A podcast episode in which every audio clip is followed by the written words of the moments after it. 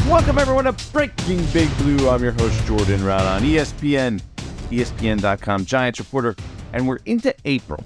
And the month of April, when you think of the NFL schedule, means the draft, the NFL draft. Yeah, that's right. Later this month is the NFL draft. So we're going to kick off our draft coverage here. We'll talk to our ESPN draft analyst, Matt Miller, joins us every year. Uh, love his insight. He'll tell us which wide receiver makes the most sense for the Giants, given where they pick and who is likely to be available. So let's lay it out first. 10 picks the Giants have. Okay. First, second, third, fourth, two fifths, a sixth, and three sevenths. So a busy day three for the Giants. Standard picks one, two, three, four. Uh, they obviously traded one of their third round picks for Darren Waller. That was just their second, third round pick.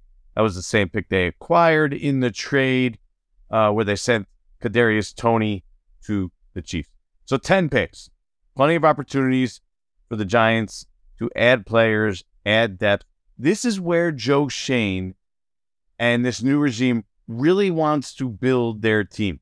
As you've seen in free agency, this is kind of how they outlined it a big signing or two every offseason, pretty much, to supplement the roster, but then build the team through the draft. Obviously, last year's two first round picks, Kayvon Thibodeaux and Evan Neal, they're going to go a long way in determining how successful this regime is.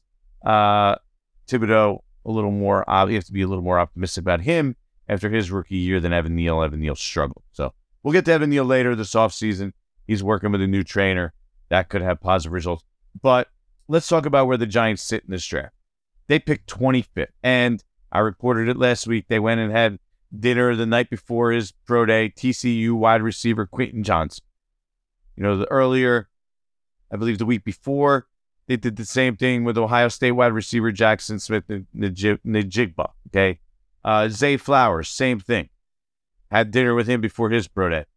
Jordan Addison uh, said that last time he was asked that the, his most recent contact had been with the Giants. So they're all over these top receivers. And to me, what that means is that is near the top of their priority list. They are looking, thinking heavily about taking that position. Doesn't mean it's a lock, far from it.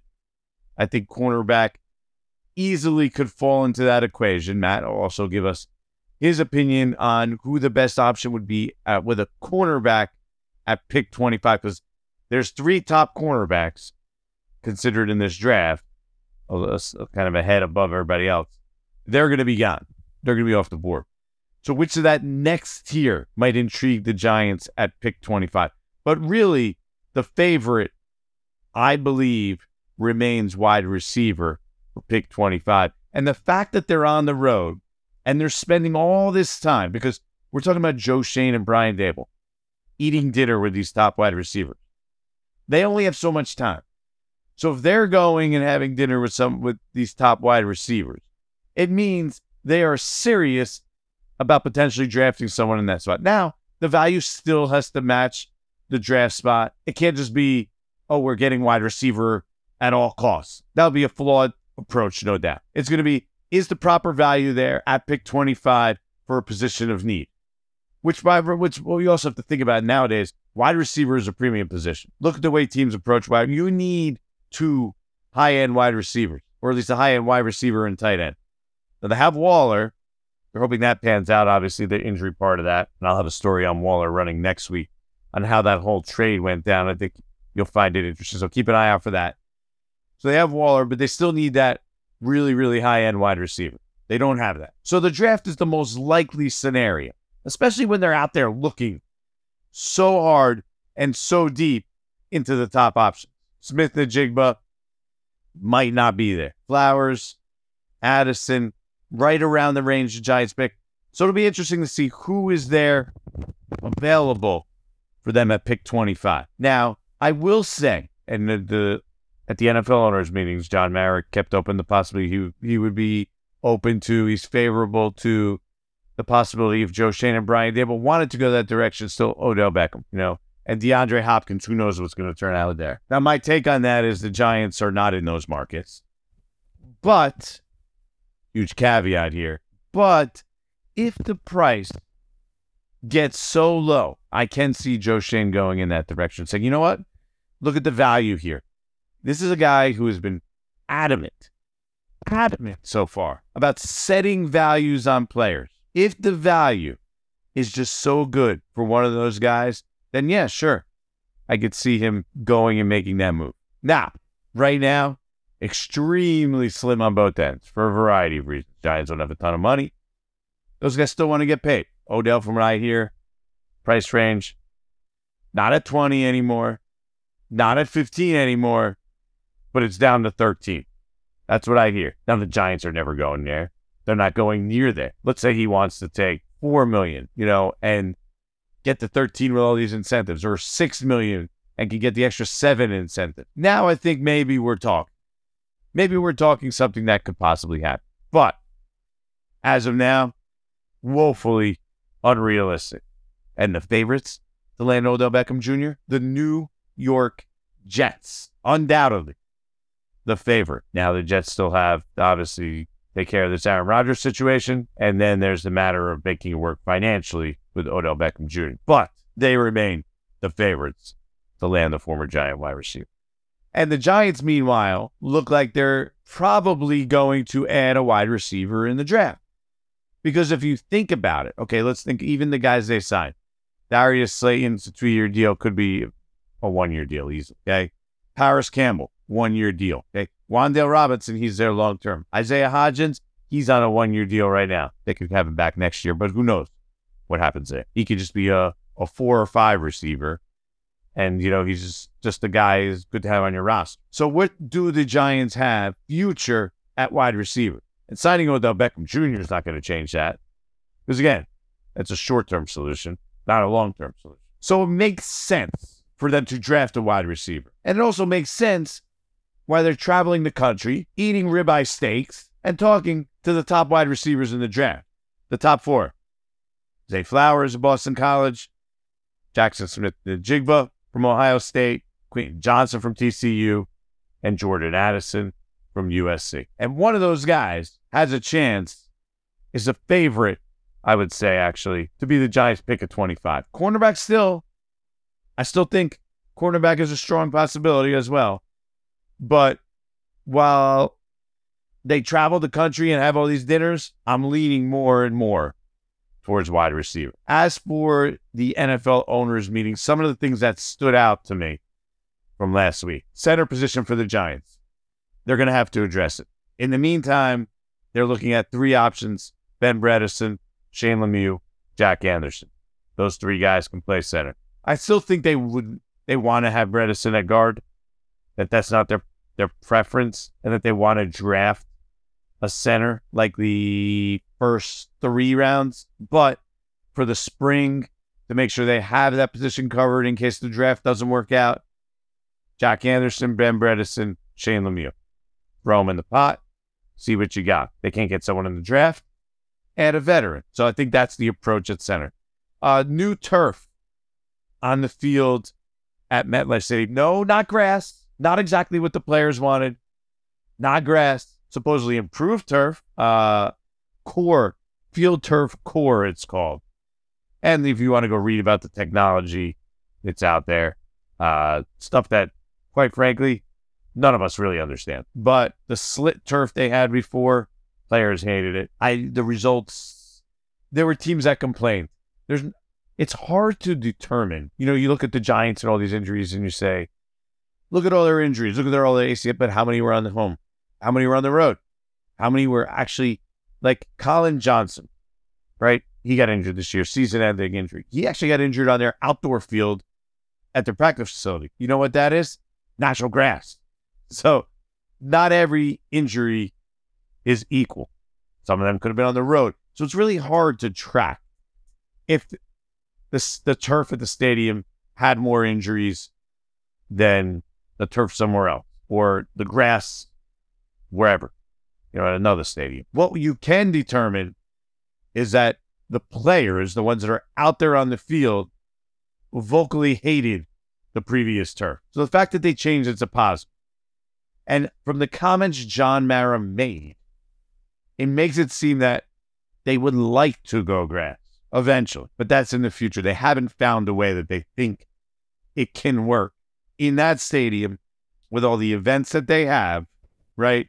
With the weather, the conditions, put that all together, they don't think that the grass can hold up. Because you look at a place like FedEx State, FedEx Field in Washington, and it has grass, cold weather, it's a busy venue. Their grass stinks always. Considered one of the worst fields. It's always torn up. It's always not among the, the better surfaces. So I think that's what the Giants' concern is. But at least there's hope that eventually it's going to become grass. I don't know when that is. I don't know if it's in the near future or far down the line. But and I'm talking full time grass. When the World Cup comes, there's going to be some sort of grass, at least temporary. They only play, you know, soccer on grass. So two other things John Mara said kind of caught my attention. It really rubbed me the wrong way when he started talking about Saquon Barkley. And look, I understand not paying Saquon Barkley is the right business decision. You don't pay running backs in this league at this point, especially with the way the running back market is right now. And that's fine. The Giants have him on the franchise tag. They already made him an offer that he probably should have accepted earlier, would have paid him in the $13 million range almost. He should have taken that off. Now, I understand the guaranteed money wasn't what he wanted, but still, okay, the market is what the market is. The Giants were never going to go and pay him, you know, near the Christian McCaffrey number. Like that number is, doesn't exist. That number, 16 million, doesn't exist anymore for a running back, especially for a running back like Saquon, who isn't the, who isn't like a basically a wide receiver size running back. It's not what he is. So John Mara went out there and he said, you know, we want him to be a giant for life. Yeah, if you want to be a giant for life, you could just pay him top running back money. You know, you're going to sit there and tell, talk publicly and say, we want him to be a giant for life. He brings so many things to our team. He's a great guy. Yeah. If you want to say you want him to be a giant for life, you want to go out there and say, well, you could just go, just go pay him. There's no reason to gas him up like that, only to behind closed doors not want to pay him, which, by the way, is the right move. So I didn't like how he went out there and said that publicly. And even worse, he admitted that they went he went and had a conversation with Saquon and tried to sell him on hey, take less money from us than you want. You know, you stay in New York, you can maybe have the post the post career success of Michael Strahan, Tiki Barber, Eli Manning, those type of guys. So then go trying to sell him on that just rubs me the wrong way. If I'm Saquon, I'm feeling some type of way when I hear that. Like, what? No, no, I'd rather you pay me, not, you know, I can have a career because I'm playing in New York and are selling New York instead of wanting to pay me. That would irk me if I was the player in that situation. Flip side, I like what John Mara said. Uh, irate, furious. I think those are words to explain how he was about the league trying to flex and move Thursday night games. John Mara standing up for the fans, saying, hey, people plan in advance. I'm going to come out come to this game Thursday night, months in advance, you know, make their make their travel arrangements, and you're you're gonna move the game on them. And he's right. It's a despicable idea approach. Just shows that how little some of these owners care for fans. Seriously, that idea is terrible. And it was pretty close to passing, and it sounds like eventually it'll end up getting passed, which could be trouble. Yeah, you know, that this is the way they think. I mean, just keep grabbing that money, grabbing that money, grabbing that money. I'm talking about the owner with zero regard for usually fans and players alike while we're at it. So kudos to John Mara for coming out on that one and sticking up for the fans. All right, let's get to our guest. On to the next one. We all know breakfast is an important part of your day, but sometimes when you're traveling for business, you end up staying at a hotel that doesn't offer any. You know what happens? You grab a cup of coffee and skip the meal entirely. We've all been there. But if you book a room at La Quinta by Wyndham, you can enjoy their free bright side breakfast featuring delicious baked goods, fruit, eggs, yogurt, and waffles. And really, who doesn't want to start their day with a fresh hot waffle? Tonight, La Quinta, tomorrow, you shine. Book direct at lq.com. This podcast is proud to be supported by Jets Pizza, the number one pick in Detroit style pizza. Why? It's simple. Jets is better. With the thickest, crispiest, cheesiest Detroit style pizza in the country, there's no competition. Right now, get $5 off any eight corner pizza with code 8SAVE. That's the number eight, S A V E. Go to jetspizza.com to learn more and find a location near you. Again, try Jet's signature eight corner pizza and get $5 off with code 8SAVE. That's the number eight, S A V E. Jet's Pizza. Better because it has to be. All right, let's talk to Matt Miller, one of our ESPN draft analysts. We've had him on before. It's pretty much an an annual thing here, Matt. So uh, welcome back. Thanks for thanks for coming on. Yeah, you're welcome. It's always good to be back. Hopefully, last year I said good things uh, or things that came true. I don't remember, so still Yeah, let us know. Yep. I'm gonna I'm gonna guess that we said the Giants were gonna draft an offensive tackle, and we nailed that with one of their two picks. So I feel good Yeah. about that. I think Yeah. I had Thibodeaux there as well in my mock. I think we're go. gonna say I did. We'll say I did. Well, even if you think you did, we're gonna pretend you did it, and you were one of you were probably one of the few that actually went with that in that direction. So no, I remember though you were very high on Thibodeaux as a player, and uh, he ended up being obviously the fifth pick, Evan Neal the seventh pick. This year the Giants are at twenty five, and very closely monitoring the top of the wide receiver uh, options in this draft. Okay, they were on the road uh, watched Jackson Smith Najigba. I don't know if I pronounced that right. I was never really sure. But anyway, they had dinner with him before his pro day. They had dinner with Quentin Johnston at TCU before his pro day. They had dinner with uh, Zay Flowers before his pro day. And the only one out of the top four that they didn't really have dinner with, I believe at the, this point, was Jordan Addison. But that's also because he didn't really have a pro day, correct? right. Yeah. Yeah. With the Uh, rain in California of all places. Yeah. Yeah, no, exactly. So California Pro Day rain, uh, rained out, which is kind of wild if you think about it. Not what you expect. Uh, so with that being said, I'm curious whether you think any of the which or any of those receivers actually make it. To, how about let's start with this? Who doesn't make it to 25 in your opinion? I'll only say one, and that's Jackson Smith-Njigba from Ohio State. And that is just because he is so talented. Even though he played three games this year, uh, for Giants fans aren't familiar, he had a hamstring injury. They really set him back. So he played three games this year, but he is so talented. And you want to go back to 2021, he was dominant. I mean, he set records for Rose Bowl production when they played Utah in, in January 2022. Uh, he has elite short area quickness, elite change of direction skills. His three cutter short shuttle times mirrored Julian Edelman's, but he's 6'1, 200 pounds. So it is just very, very, very good, you know, change of direction, what he can do underneath. Uh, he had 135 targets in 2021. He only had five drops. So sure handed, great route runner, and elite short shuttle three cone times You're clear number one. clear cut number one. And yeah, I mean, the only guy I would say, you know, we're we're like three weeks since the change out. The only one I would say definitely goes in the top 20 picks and maybe even top 25. I mean, it's it's this receiver class is not loved. So I think if if that's the direction the Giants want to go in round one, you you could be looking at a lot of the big available, surprisingly. So let's just say that's the scenario that plays out. You know, Smith-Njigba goes before 25, whatever number, and whatever number it is. Now you have Flowers, Johnston, Addison, and, you know, a lot of guys that I'm, I'm not sure how you view it, but probably aren't that far behind, you know, late first, early second round kind of guys. Yeah. Where, what would you do if you're the Giants and you're in that spot at 25? Yeah, so I think very specific to the Giants. This will look different than my, you know, big board would that's, you know, generic, just ranking talent. I, I feel like Zay Flowers, Boston College, slot receiver. Jordan Addison, USC, uh, played a lot of slot. Uh, there were times at USC he played more outside.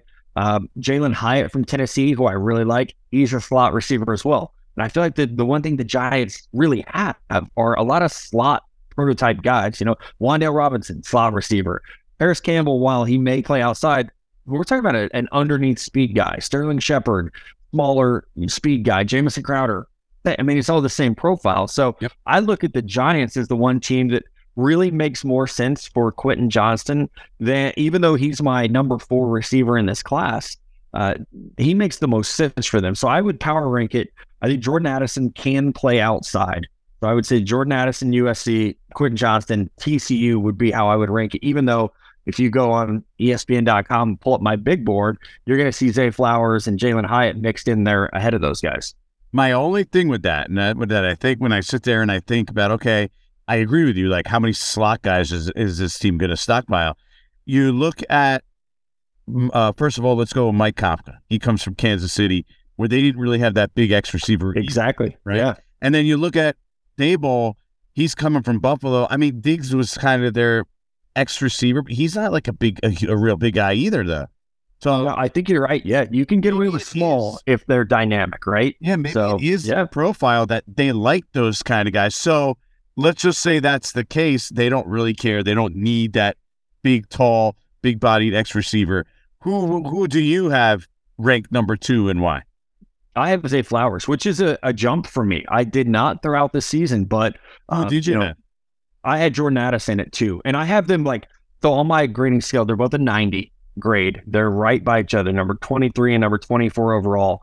And it's funny because they both like a lot of the the negatives or question marks about uh, Zay Flowers are the same about Jordan Addison. I think Right. outside of speed, Jordan Addison is not a prototypically fast player. Zay Flowers is very fast. But whereas like Jordan Addison has really good hands, Zay Flowers has a career drop rate of 11%. So you can kind of poke holes in each guy. Um, Mhm. uh, my comp for Jordan Addison was Keenan Allen, um, which, like you mentioned, though, with Kafka, Daboll, does that fit their, you know, their method of?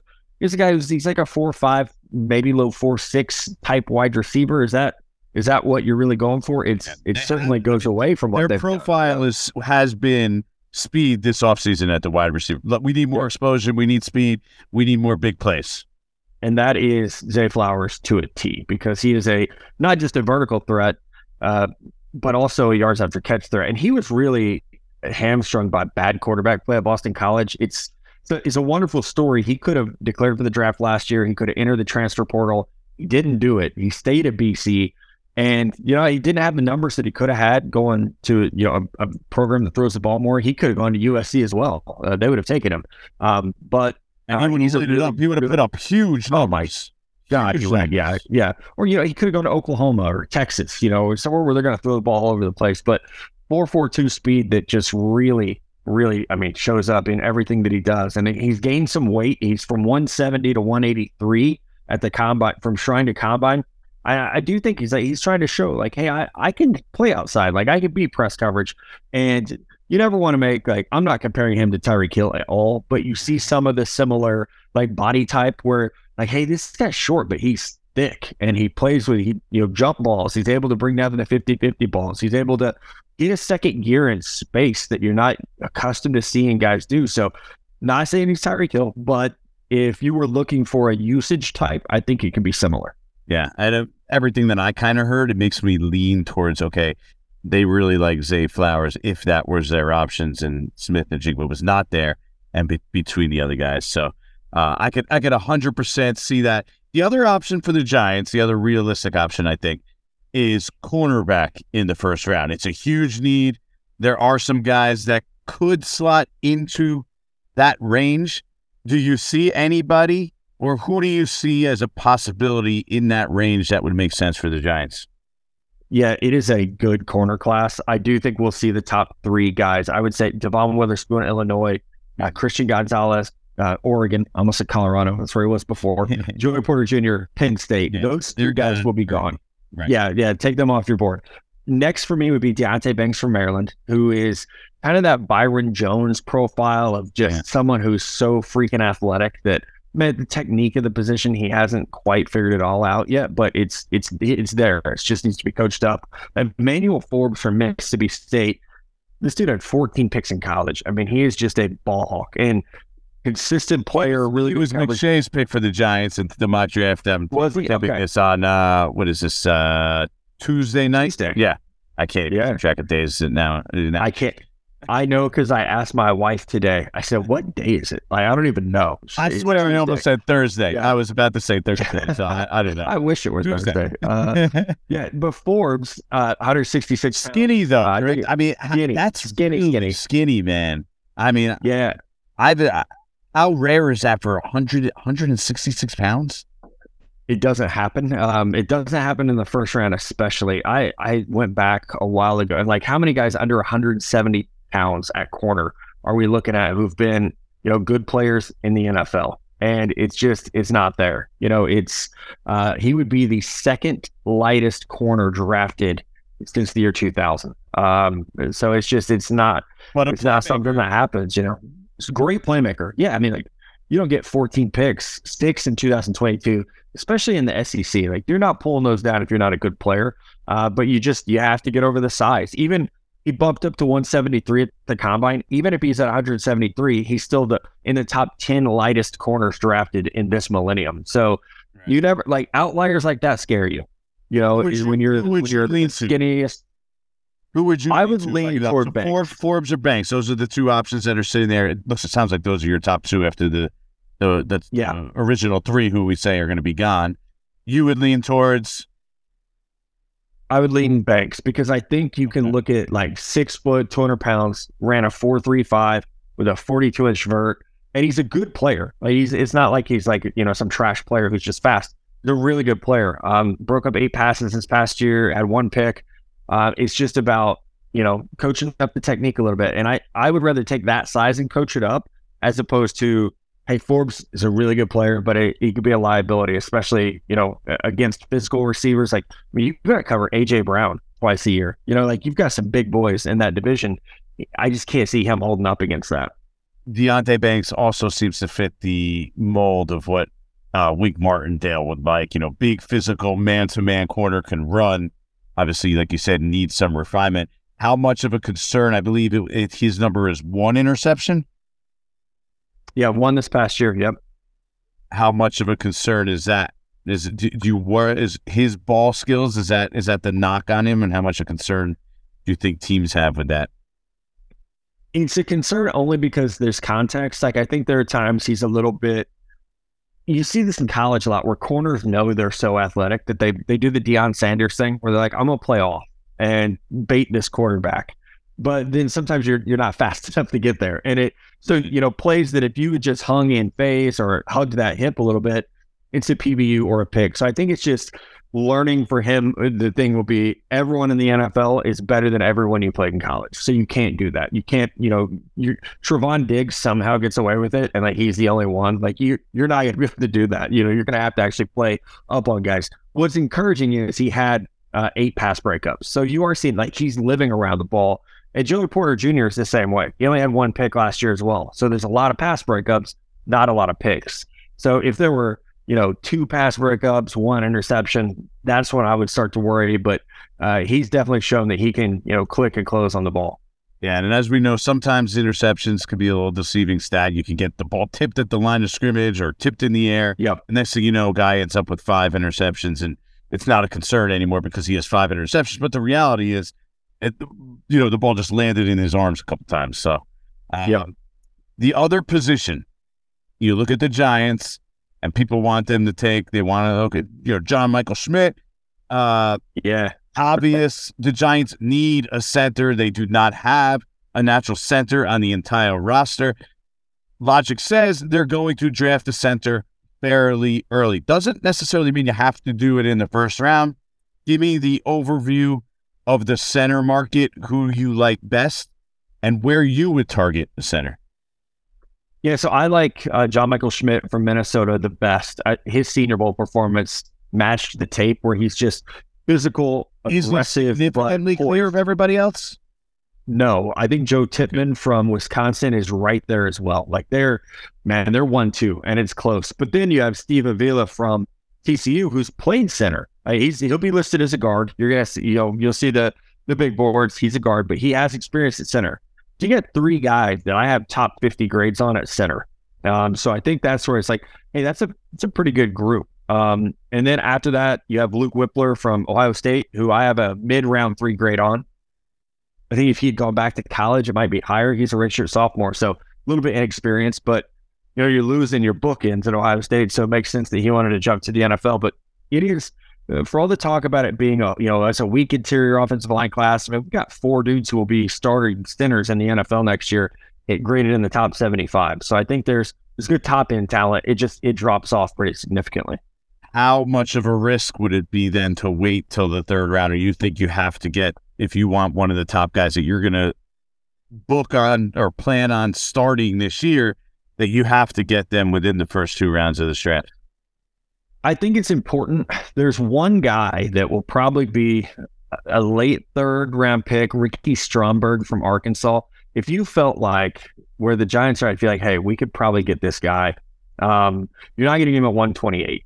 So it's like, it, you know, you got 25, 57, 89 he's probably going to have to go 89. Um, but he is a, another dude. I mean, just a dominant player against SEC D tackles. So you feel like there's five. And I think that's where you have to watch the board. If Schmitz goes late first, if Tippmann goes early second, that's probably where you start to to get a little bit worried because the run has started. And you might have to start thinking about, all right, Avila at 57, Wypler at 57, or you know, is it a situation where you've got, you know, a lot of day three picks? Can you try to move up from 89 to get Ricky Stromberg a little bit where you feel a little more comfortable with the, the value? But right. uh, I do think you can get a receiver or corner round one, vice versa round two, and and find a way to a center in round three. I think the Giants fans would be ecstatic if that's the way it worked out. Wide receiver, corner, you know, flip them if you want, and then center as well. Uh, center's a position, and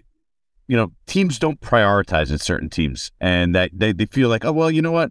We could kind of just get by with this guy at least, you know? And so I yeah. think that's a thought that the Giants might have entering this draft. So round three could be a possibility there.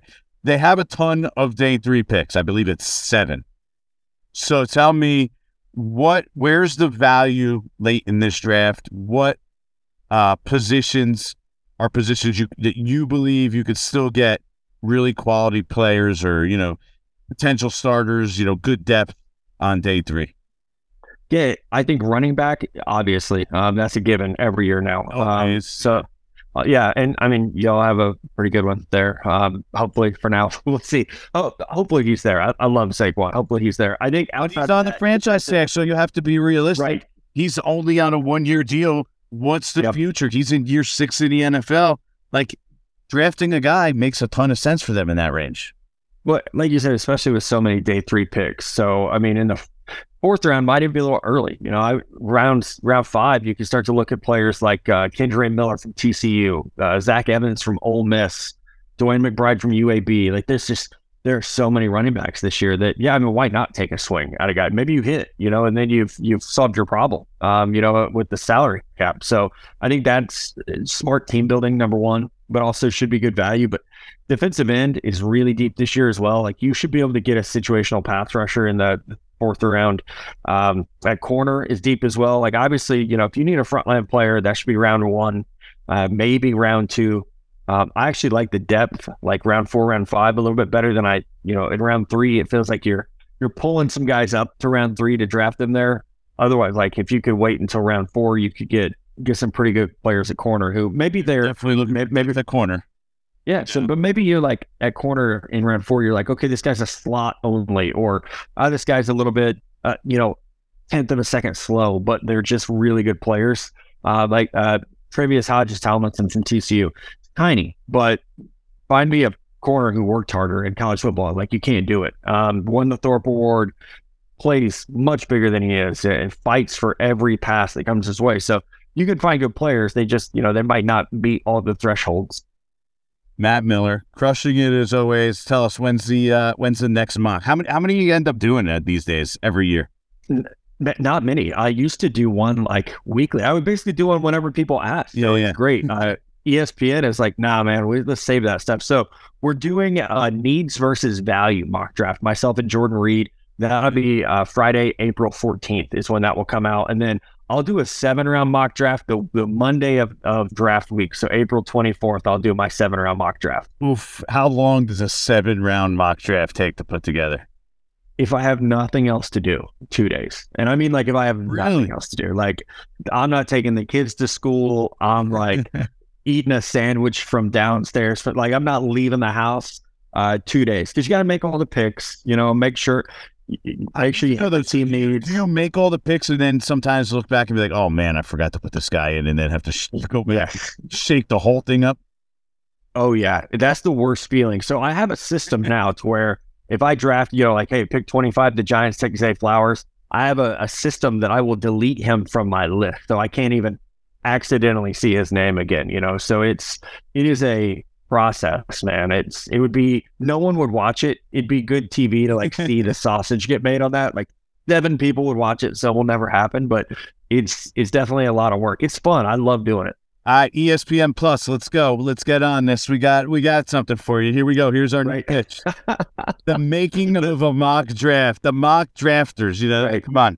The the draft. like uh, the the Netflix show, The Making a Murderer. It's like making a mock draft. There we go. much more family friendly, but same idea. See, this is what we come up with here on Breaking Big Blue right there. We got we we got we got content, content. We got we just got to get ESPN on board. No, Exactly. All right, Matt. Appreciate you as always, man. We'll do it again next year. All right. Thanks, Jordan. Hi, it's Mike Greenberg letting you know ESPN Bet is ready to take you through all the biggest sports moments this spring. The official sportsbook of ESPN has exclusive offers and markets from Scott Van Pelt, Stephen A. Smith, and me, plus many more. From the playoff intensity to finally getting out to the ballpark, there's no better time for sports fans. Sign up today. New users get a bet reset up to $1,000 in bonus bets if your first bet doesn't win. Download ESPN Bet today. What a play! Must be 21 plus and present in select states. Gambling problem? Call 1 800 Gambler. Terms and conditions apply. See app for details. All right, we're going to wrap up this episode with a quick rundown of the schedule. We are in April. That is fact. The draft is later this month. The Giants open their offseason workout program on April 17th. Going to be very interesting to see if Saquon Barkley shows up for the start of camp. Guy who does not like bad publicity, likes to be viewed as a good guy, who does all the right things, but he's stuck on the franchise tag. And it's very, very clear. Saquon Barkley is not happy about it. Okay. So what does he do? Does he hold out? Does he not show up? Does he show up sporadically? We'll find out coming up in a few weeks. But first, next week, I mean, I'm going to go little vacation upcoming morning. This episode will have to hold you over until the end of next week. But the end of next week, I promise, and on this plastic container that's in my office right now, that I will do a breaking, uh, I mean, uh, Giants After Dark late next week and answer all of your Giants questions. So send them in. You know how to reach me Instagram, email, Facebook, Twitter, although Twitter, they can get lost in there. Warning you, they can get lost on Twitter.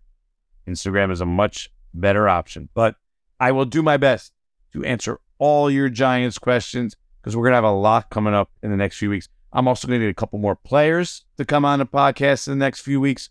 We're really going to hit the ground running. It's going to be some killer episodes. So make sure you tune in. You listen to Breaking Big Blue.